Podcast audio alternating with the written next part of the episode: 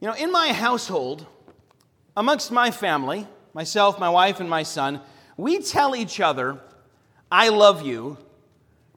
I, I don't want to exaggerate. I would say approximately 30,000 times a day. I mean, this is something we're always saying. We, we, we don't hide it. We love each other and we let each other know. And I think that's good. I wouldn't change that. I wouldn't trade it for anything. The scriptures tell us in Proverbs 27 better is open rebuke than hidden love.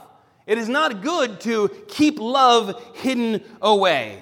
And I always wonder when people are so reticent to say these words, and I know people have been burned by someone who said them before, that there are people who, who say, I love you, and they don't show it, they don't live it, and that's not good either. There are even people who might use it as kind of an emotional blackmail or to manipulate people. Oh, you know, I love you.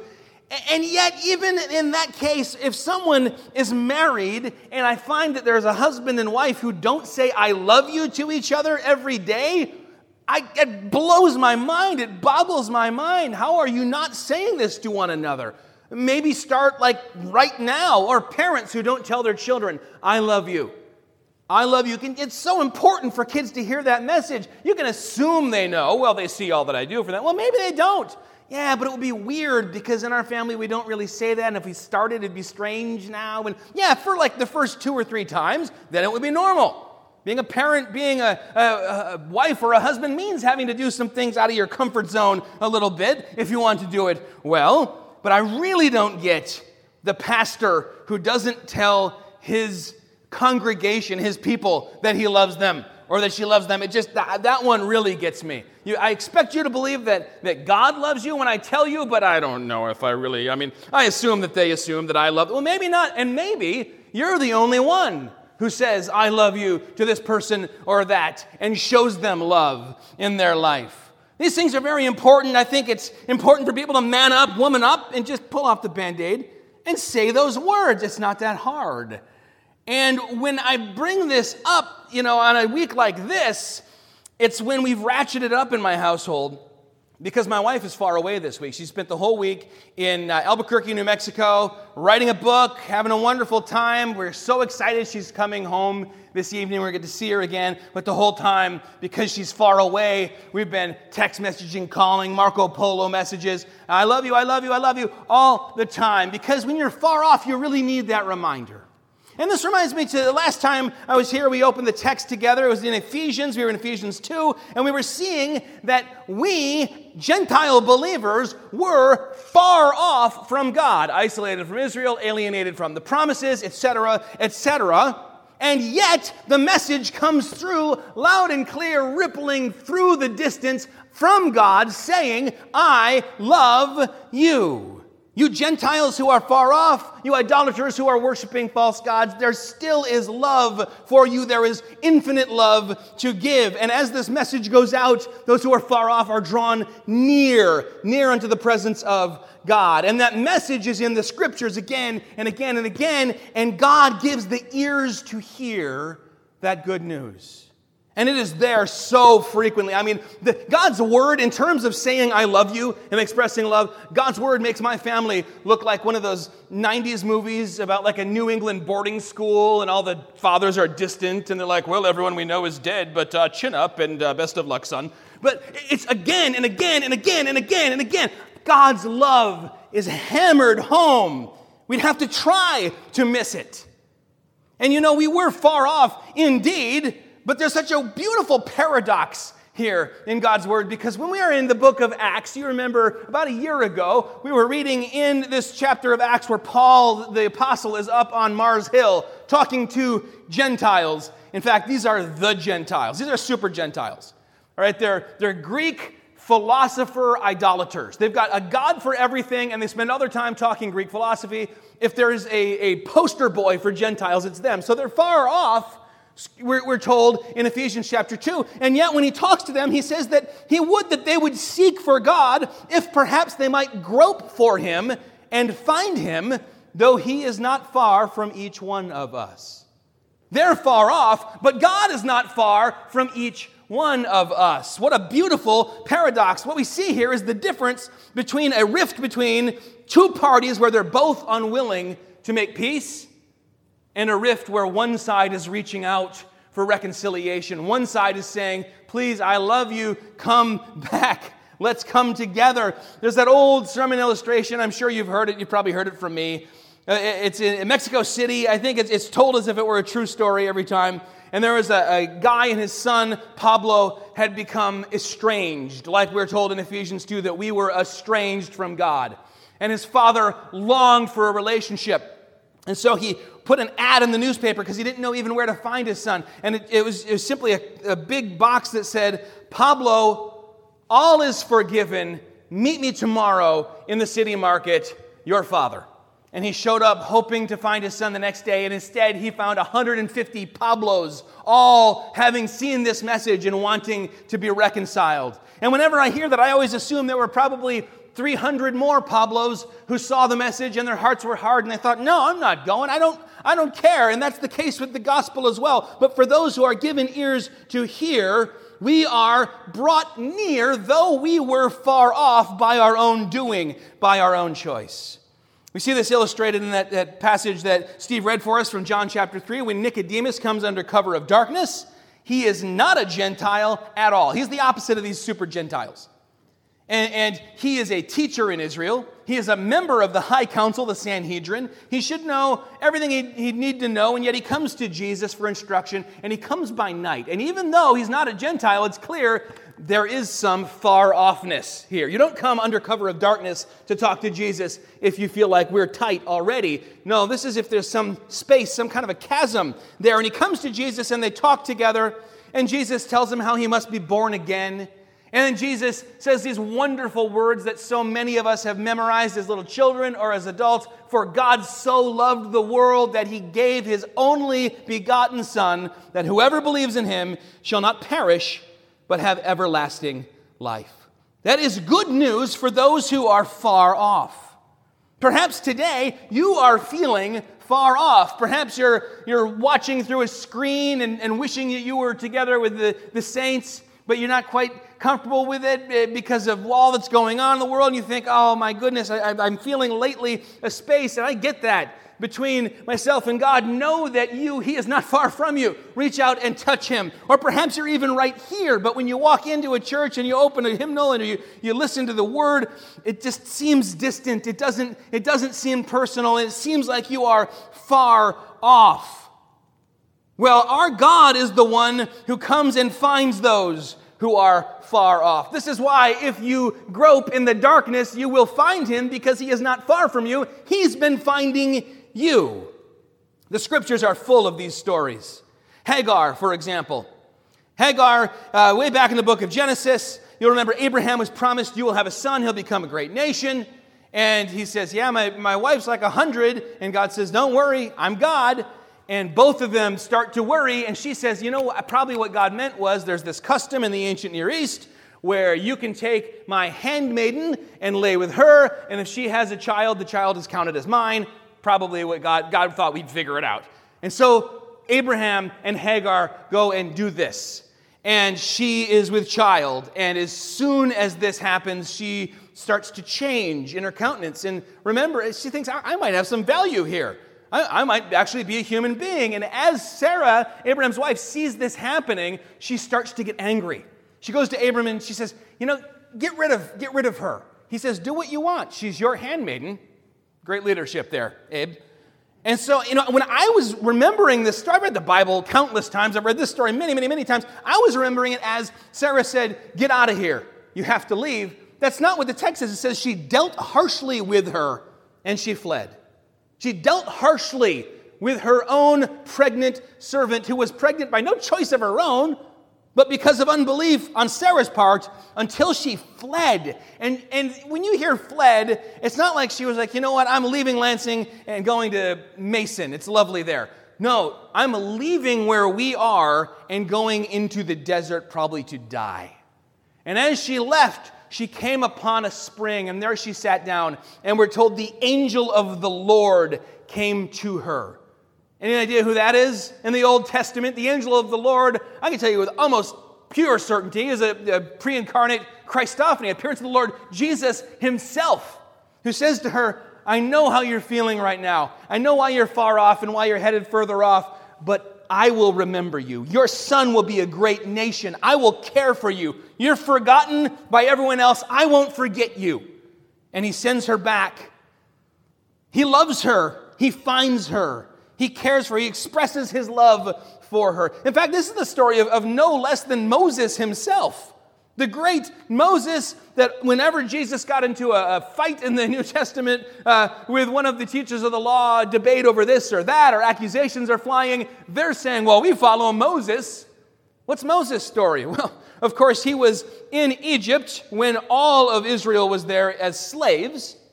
And Moses was raised in Egypt, but not like the rest of them. He'd been drawn up out of the river by Pharaoh's daughter. He was raised in Pharaoh's court with all this privilege and things. And at one point, Moses saw an Egyptian uh, beating an Israelite slave, and he was like, I can't take it anymore. Grabbed the guy, killed him, and then he was like, Oh no, I've got to leave. I've got to run. I've got to flee. And so he fled for his life. He went to Midian. And when he got to Midian, which is way, way, it's like one of the, the top of the UP or something, like just get, get out here into the sticks, he married, he started a new life there. He was a, a, a fairly happy person, I guess, but he had left behind his people. He had left behind his adopted people, Egypt even. He had he left behind that whole struggle, the knowledge that, that his people were in slavery, and he left behind all the gods. The happiness would have to have been surface at best because he left behind the true God of Israel who had plans for him. Of all the gods in Egypt, and there's one everywhere, there's a God for everything, only one came to find Moses, and that's the true God, Yahweh, who appeared to him in a burning bush and said, Moses, essentially, I still love you. I still love my people. I've not forgotten my covenant with them. And I am setting about delivering all of you, and you're going to play a major role in it. This is the sort of thing that our God does. You know, everyone in, in Israel would point to Moses as such a great figure, but his story starts as being far off. And then God's resounding, I love you, closing the space, and God drawing him near and using him. And for Moses, it went beyond just being far off. The far offness became his identity. This is who he was. When God said to him, I will use you, he didn't say, Great, I'm ready to go. No, he'd been 40 years far off in Midian. That's almost as long as I've been alive. And, and so at that point, he, he said to him, I, I, I'm not your guy. You got me confused with somebody else. I don't know you. I don't even know your name. What if they ask how well I know you? I can't instruct them. I, I don't I don't speak well. I stutter when I try to talk. And he had all these, all these reasons because he'd gone beyond feeling not worthy to feeling worthless in the eyes of God. Maybe that's you. Maybe you hear the good news and you've heard it a lot of times. God loves you, and yet you can't quite absorb it. When I was visiting the Anyarts this week, Bill started to tell me about his, uh, his Christian testimony. You heard it. He came and shared it with us several years ago. If you were with us, you, you were blessed with that. He told me that as a child, he had been taken to church again and again and again and heard the gospel again and again and again. It was one of these Southern Baptist t- churches type thing where they'd you know, come to the front and pray. And every time he heard it, he thought, I believe it. I believe God loves people, but I don't think he could love me. I believe God saves people, but He's not going to want me. He's not going to save me. He, had been abandoned, you know this. He, had been, he'd been uh, abused in foster home situations. He'd been made to feel worthless, and he thought, forget it. Uh, this is for other people. God would not want me. The Bible is full of these stories as well. Think of Zacchaeus. If you know anything about Zacchaeus, it's that he was a wee little man and that a wee little man was he but he also was a very rich man, right? Zacchaeus was a tax collector. So even though he was a wee little man, he was living large, and uh, he was hated by pretty much all the Israelites around him, all the, all the Jews that lived in the town of Jericho where he lived. And so he probably kept completely to himself in his very nice house with all of his very nice things. But one day he heard that Jesus would be passing by. And he said to himself, I don't know why, but I feel a pull to go and see Jesus. I gotta, I gotta see him. But at the same time, he, he did not want to approach Jesus. He wanted to be under the radar, on the fringes. You know, the New Testament is full of stories of rich people, especially rich men, who they think because they're rich, they are so powerful, so important that they should have the best place up front, the best seat at the banquet. They should be front and center. Zacchaeus knew deep down all of that was meaningless and sensed that he was worthless. And so, as Jesus walked by, he climbed up into a sycamore tree. You probably know the song, good song. And there he sat until Jesus walked not by, but started walking as if the goal had been just to go to that tree. Walked right up to him, said, Zach, man, come down. Don't you remember? I'm staying at your house tonight. That's insane. Now, when we talk about table fellowship, and I always emphasize, remember, it's no big deal for us to eat with someone. You know, you go to the food court, or you go to one of these hipster restaurants, everyone's around one table or something. In that culture, table fellowship was a big deal. Well, this, when someone says, I'm going to stay with you, you can see how that would be a big deal. I'm going to stay in your house, which means if you're unclean, I become unclean. I'm going to stay in your house, which means I'm essentially in that culture putting a stamp of approval on you as a guy and everyone who saw this happen began to mutter and say, He is becoming the guest of a sinner? And they started to doubt maybe, maybe he's not who we thought he was. But when Jesus walked into his home, rather than becoming defiled by it, he said, Salvation has come to this house today, for the Son of Man has come to seek and save the lost. This again is the kind of God we serve. When Peter saw the miracle of the fish, fell down at Jesus' feet, said, Get away from me, I'm a sinful man. Jesus said, Come here, come close to me, stay close to me. I'm going to take care of that. And I'm going to make you a fisher of men. There are people in the scriptures who think they're worthless because they look at themselves and are horrified, and there are people in the scriptures who are told they are worthless long enough and begin to believe it. I think of the woman with the issue of blood who for 12 years was hemorrhaging blood. Went to doctors, and this always horrifies me. Whatever rudimentary medicine they had made things worse, she says. The church has called this woman Veronica. They thought she should have a name because she's so important, but we're not told her name in the scriptures, and she probably would have been happy with that. She did not want to be known. She wanted to be, again, under the radar because she felt worthless. And she knew if she went up to Jesus, he would look at her. She just knew it. And he would say, You're unclean. I can't heal you. I can't touch you. I can't be near you. Back off. But if I can sneak up through the crowd like a ninja, just touch the, the end of his garment. They had these four tassels that hung down off their garments, part of the religious dress. If I could just touch the hem of his garment, maybe I could be healed and nobody would know. And so she went up and she touched the hem of his garment in the midst of all the crowd pressing in on him. And he stopped and said, Who has touched me?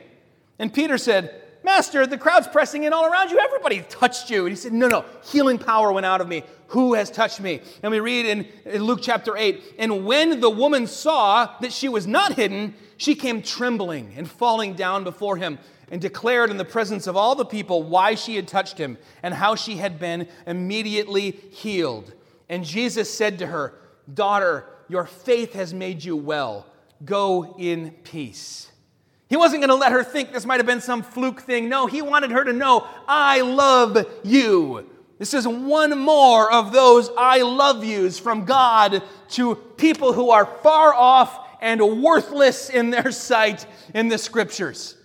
There are more of these guys. We discovered this at men's group. You know how you read the Bible again and again and again, and you're like something that never sunk in suddenly hits you anew? we were reading through the Gospel of Mark, and a couple weeks ago on Sunday night, I said, wait a minute, there's, there's like a whole town where the people line the streets, right? And as Jesus walks through, people are reaching out and touching the hem of his garment. It says, as many as touched it were healed. To touch the hem of the garment of Jesus, they gathered together. That's the kind of God we serve. That, that this is this one woman was just an example, one example of many who were healed who came to understand that to reach out to our God is to be made whole and to be made clean. This is the same way that the prodigal son approaches, and it has to be the way we approach God. That woman was down low and humble and reached out saying, I know I can't earn my way to this, but maybe there'll be some grace for me. The prodigal son also, after he went, took his inheritance before his father had even died, burned right through it, found himself hopeless found himself worthless, said, I need to just go back and be a servant. And as he walked back, he was humbled. He left haughty, head held high, but when he came back, he was broken and humble. And he said, Maybe my father will accept me back into his household, probably as a servant. And when his father saw him coming, he took off running. And men did not run, older men especially, in that culture because it was undignified. By the way, also why I don't run. Undignified. And, so he went running toward him and he embraced him and he kissed him and he, and he said, I'm going to put rings on your fingers. And, and he didn't say, Oh, you look awful, son. I'm horrified. He said, You look awful, son. Let's take off this tattered garment and put a new robe around your shoulders. Kill the fatted calf. It's time for a party. My son, who was dead to me, is now alive with me. This is the one who dared even though he felt worthless and knew he had blown it and sinned against his father, dared to draw near and was accepted by the Father. He wasn't wrong about his own sin and his own standing, he was right. And we, all, we read Romans 3. There is none who is righteous, no, not one. All together have become worthless. There it is. We're not wrong. He had just underestimated the love that the Father had for his own and we do the same thing. Another example from the Old Testament, or the New Testament rather, from the life of Jesus, comes way, way at the beginning, before Jesus' ministry had begun, before Jesus had even begun to walk or talk at the birth. Who is it who comes before the Magi, before the three kings, before anybody to worship Jesus but shepherds? And it always bugs me and makes me a little mad when I think about this. In this nation that was founded entirely from Bedouin shepherds, in which all the greatest heroes and patriarchs are shepherds, right? Abraham, shepherd, Jacob, Israel himself, shepherd, Moses, David, even, even Jesus then comes and says, I'm the good shepherd. In that setting, shepherds didn't have a whole bunch of clout or glory or even dignity. They had the opposite. They were made to feel worthless. They were not allowed into the temple to worship because they were gross. That was it. And so they were far off because they were called worthless, and undoubtedly they began to feel worthless, but that's not how God saw them. And read the beginning of the Gospel of Matthew. It is clear that God sees them. When the King of Kings enters this world, they're the ones who welcome him in. They're the ones who are called to go and worship him and given the good tidings of great joy. Because when God is bringing his gift of love to the world, he remembers who those shepherds were and were meant to be far better than they do. And the same thing is true of us. Yes, all have sinned, all together have become worthless, but God remembers who we were made to be, who He created us to be. He created us in His image. And that image is fractured, yes, but God sees it. Some of us have really fractured it, though.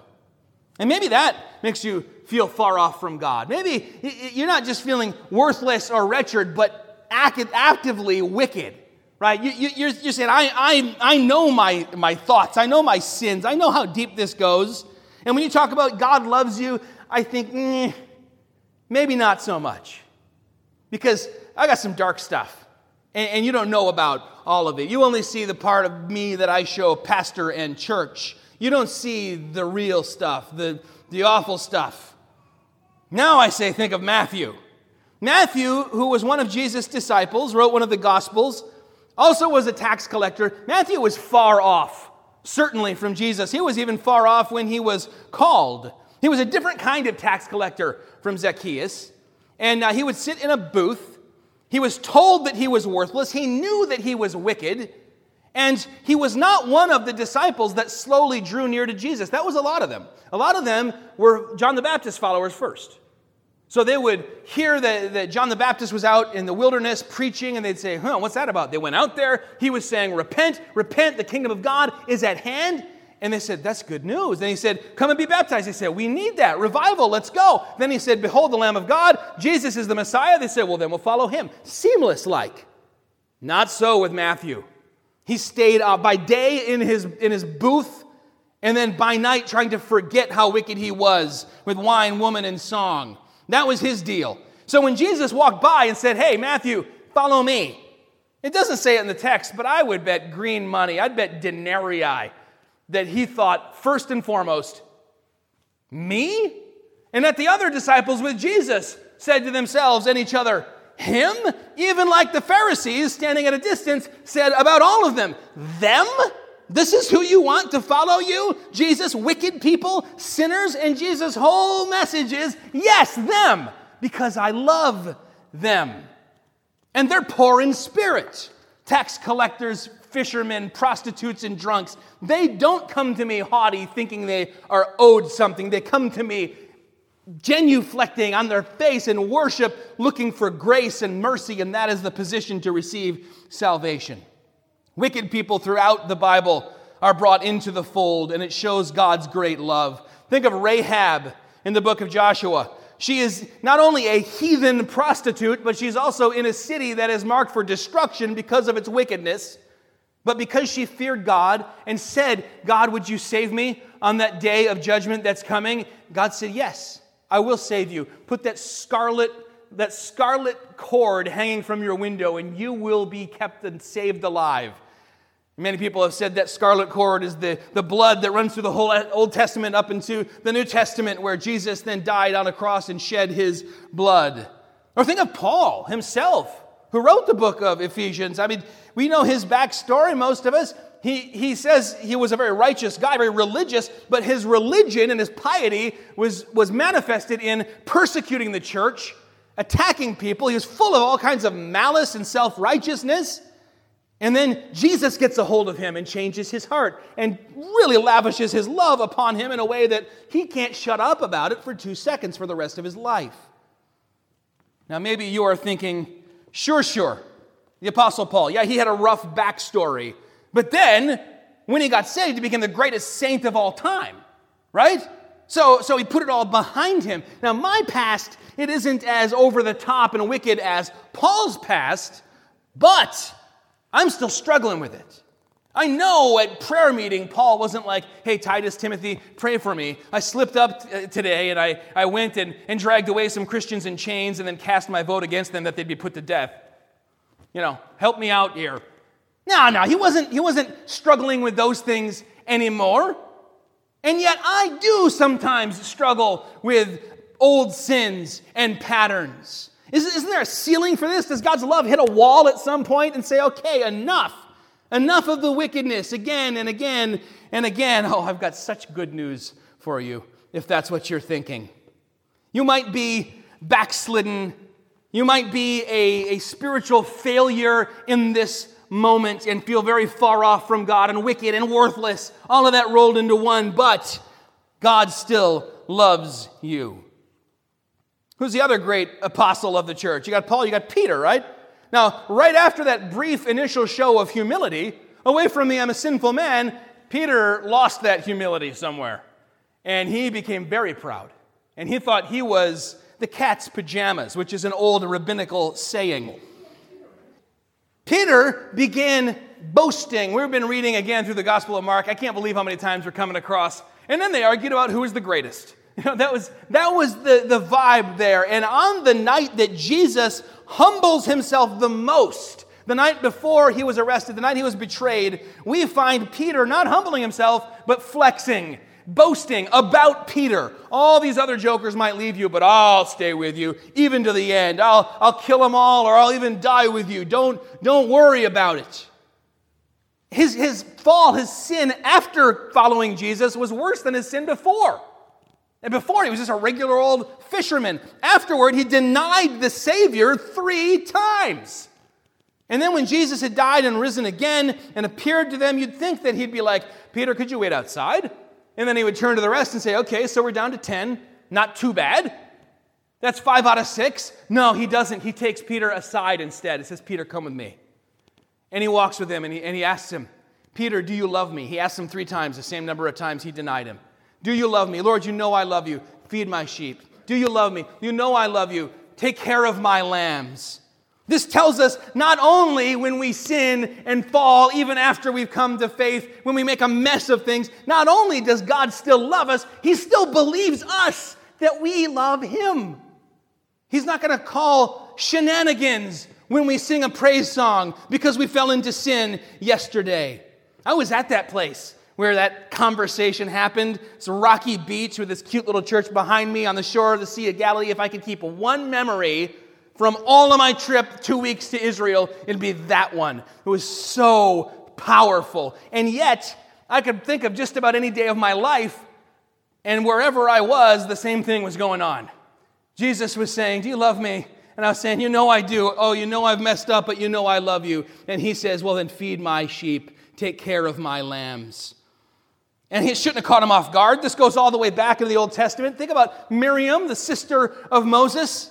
When she decided she didn't like Moses' new wife, she was from Ethiopia, she didn't like it.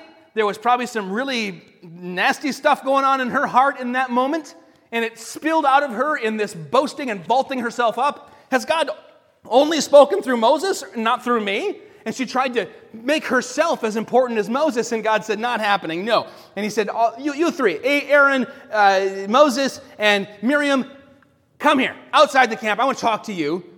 And there he struck her with leprosy. Does God hate her now? Is that what's going on? Is, she messed up and he's rejected her? This woman who we saw to be a very godly woman earlier throughout the book of Exodus, the one leading the singing of all the women as they're going through on dry land, through the Red Sea, while God is actively delivering them. She's the worship leader. Has God forgotten her? No. Revelation 3 Those whom I love, I rebuke and discipline. God loves her, yet, and after seven days outside the camp, he brought her back in, now all the more aware of both his holiness and his love.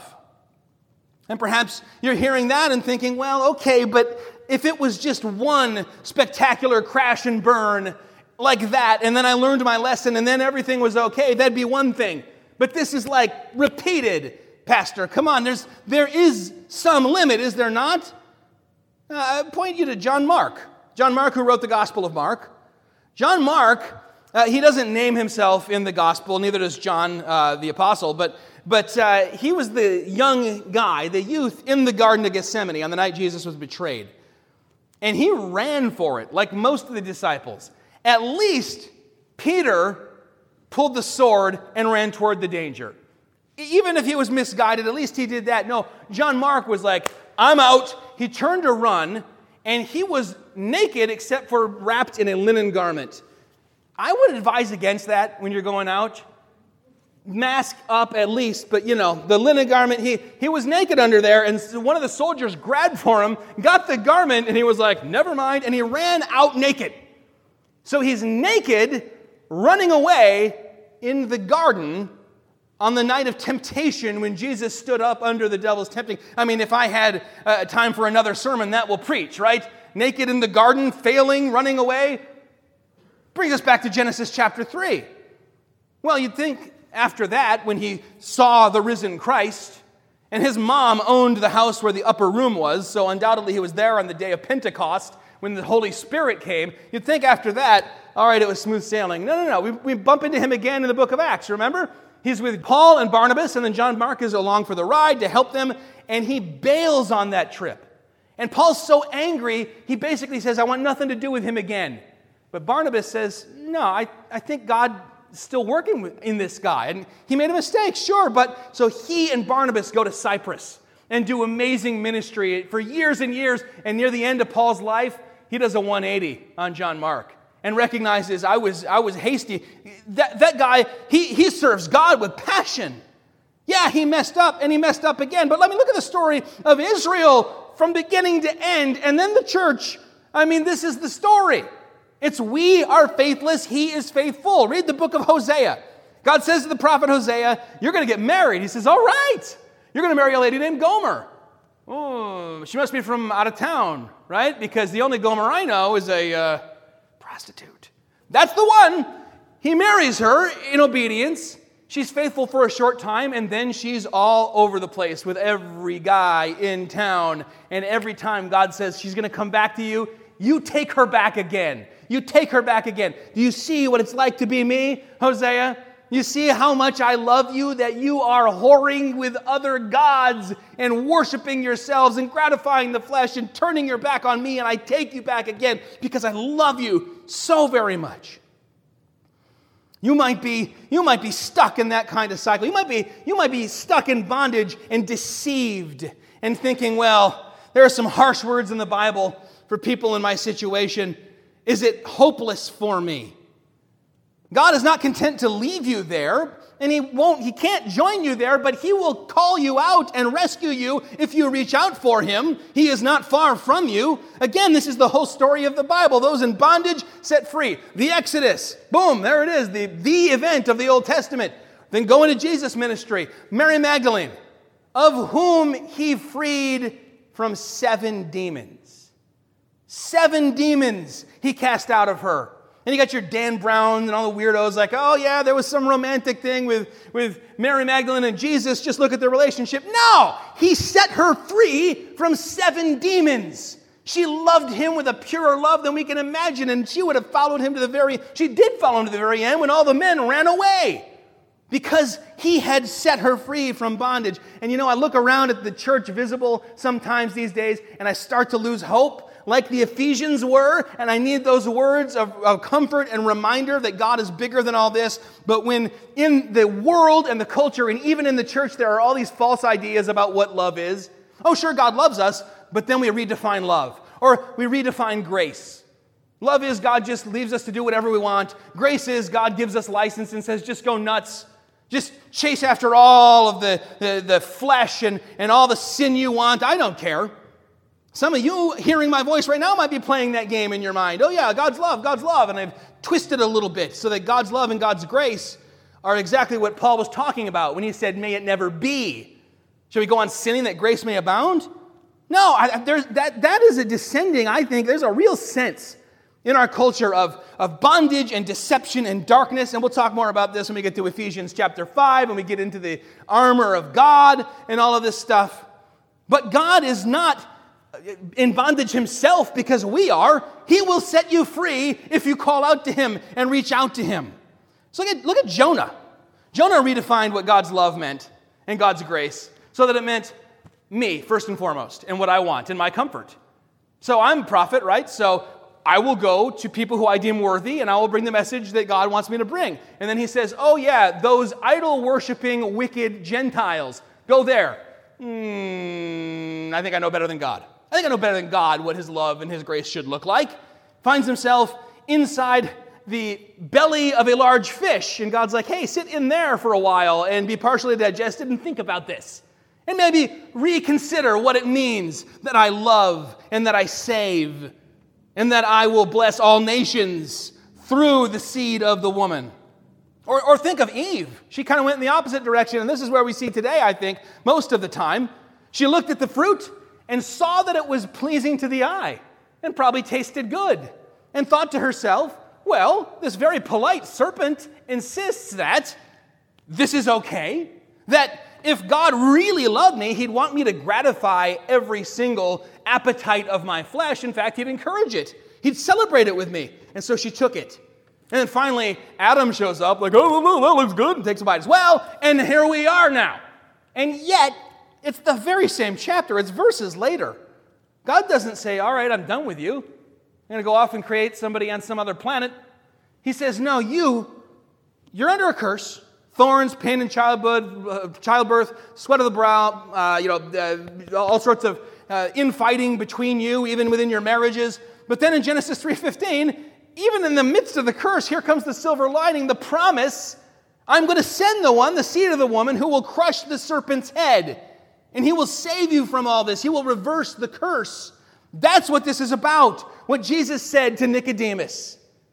God so loved the world. And I think we're so familiar with that verse that we miss a lot of it. We miss even what that means. I've heard it, I've even seen it translated in actual Bible translations. God loved the world so much. Like if you're like eating uh, lunch and you're like, I so love these tacos. God so loved the world. No, it's not talking about quantity of love. It, it means God loved the world like so. God loved the world in this way. This is how God loved the world. He sent his only begotten Son. And remember, this, this verse that we all know starts with, For God so loved the world. What's the for there for? Pointing back to the verse before. Too corny, Zach. The verse before is what? Just like Moses lifted up the snake in the wilderness, so the Son of Man must be lifted up, so that all who look to him will be saved. He's talking about his death on the cross. For God so loved the world. God loved the world in this way, in that way, by Jesus dying on the cross, that whoever believes in him will not perish, but have everlasting life. It's talking about the quality of love, the type of love, agape love, that we can barely grasp, not the quantity of love. Now, the quantity of love is important as well. In Ephesians 3, we're going to get to that. Uh, remember uh, Ephesians 3 17, 18, you've heard it sung in songs before. He wants them to know that Christ may dwell in their hearts, that you, being rooted and grounded in love, may comprehend with all the saints what is the breadth and length and height and depth, and to know the love of God that surpasses knowledge. He wants them to know how much God loves them, and not only to comprehend it, but to know it, to truly know it but here in John chapter 3, he's talking about the quality, not the quantity, the type of love. It's the kind of love that says, You turned away from me yet again, and I come to you, and I embrace you, and I kill the fatted calf, and I love you despite all of this. We can't barely comprehend this. So, we may be far off, wicked, wretched, worthless, backslidden, trapped in bondage and deception. And maybe as I went through that list, one of those things connected with you, and you thought, yeah, that's kind of me. I kind of feel separate from God. Uh, I'm in that category. Listen, all of us are in all those categories apart from Christ. Every one of us is far off and separate and wicked and trapped all of us continually will turn back towards sin. Like a dog returns to its vomit, the fool to his folly. And all of us have said, Lord, I've been a fool today. Forgive me again. And the enemy's there whispering, No, no, no. You hit the limit. No more love, no more forgiveness. It's all done. He who has an ear, let him hear what the Spirit says to the churches. Jesus says, For God so loved the world that he gave it all it's not, it's not a little offer. It doesn't say, You do your half, I do my half. It says, I will make of you a new creation. Yes, you fall down and say, I'm a sinful man. Just get away from me. Just let's be far off from each other. And he says, No, draw near. And to remember these things, our standing is helpful. And I, I preached this this morning because in Ephesians, in the last few weeks, we have been looking at where we were.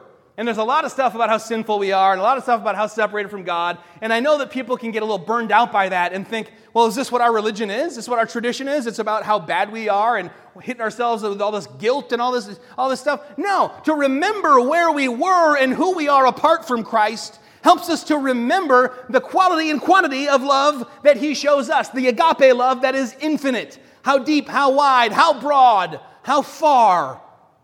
When Jesus was eating in the home of Simon the Pharisee, a woman walked right in the door who did not live there. She, she'd been in lots and lots of houses in that town, but she didn't live here. She was well known as a sinful woman. And everyone pulled back, like, oh, what are you doing here? She got down on her knees and she wept. In fact, the word used in the Greek is she rained. It was a, a, downpour from her eyes onto his feet. She washed his feet with her tears, dried them with her hair, and everyone went, oh, except Jesus. And he knew their wicked thoughts. If he knew what kind of woman this is, that she's a sinner, he would not let her touch him. And he told a parable that ended with this moral Whoever is forgiven much loves much. She was forgiven much, therefore, she loves me much. And this is a beautiful thing she has done. If you've been forgiven much, you've been shown much love, love him much. Don't let the enemy whisper into your ear that it's hopeless. Don't listen to the lies. And listen, maybe you've heard this a billion times that God loves you, and you think, okay, I've got it. Yes, God loves me. Sometimes I wonder if Aaron and Kelvin hear me say again and again and again, I love you. And they're like, okay, guy, I get it. You love me. But I don't think so. Maybe you haven't heard it. Maybe what you've heard your whole life is that God is this angry, angry deity up in heaven with lightning bolts just waiting for an excuse to smite you. Either way, I want to tell you again God loves you. And He so loves you that He sent His only Son to die on a cross, that whoever believes in Him will not perish, but have everlasting life. If you've put your faith in him, but you've been feeling far off, I want you to remember that and reach out for him. If you have never put your faith in him because you thought he wouldn't want me, I'm worthless, I'm wicked, I'm, I'm a screw up, reach out to him now. Grope in the dark, like Paul said on Mars Hill. He is not far from you. He will receive you, accept you, wash you, draw you near to himself. He will put that new robe on your shoulders like the father did on the, the prodigal son, and a ring on your finger, and he will kill the fatted calf and he will welcome you back into his arms because our God is love and he loves you. Heavenly Father, we thank you for a, a Bible that is chock full of these lessons that just teach us one real clear message God loves us. Our God loves us. Our Savior Jesus died for us that by the blood of Christ, those who were far off could be drawn near. Lord, if there is someone hearing my voice right now who has not put their faith in Jesus, I pray your Spirit would convict them, that they would know that they need to believe and they need to bring their sin to you, that you would take it from their shoulders and, and cast it as far away as the east is from the west. Lord, I pray that, that you would, if there is someone who is a believer, but they have let the enemy put a wedge between them and you, and they have been uh, wallowing in prayerlessness and spiritual distance and, and feeling worthless, Lord, that they would be set free from that. Just like the Lord Jesus set Mary Magdalene free from those seven devils, I pray you would set anyone who is struggling with that free from that kind of thought, free from that kind of lie, and that they would remember the truth. Our God is a God who loves and saves, who came to seek and save the lost who walked into the house of the sinner and said, Salvation has come to this house today. Lord, we thank you that we can gather here at Judson in this house of the Lord, and that salvation comes to this house each and every time we gather together, that you are present with us. And we pray, Lord, that we would remember that and we would walk out of this place filled all the more with that reminder of, of who you are and who we are meant to be, that we have been forgiven much and that we would love much. Amen.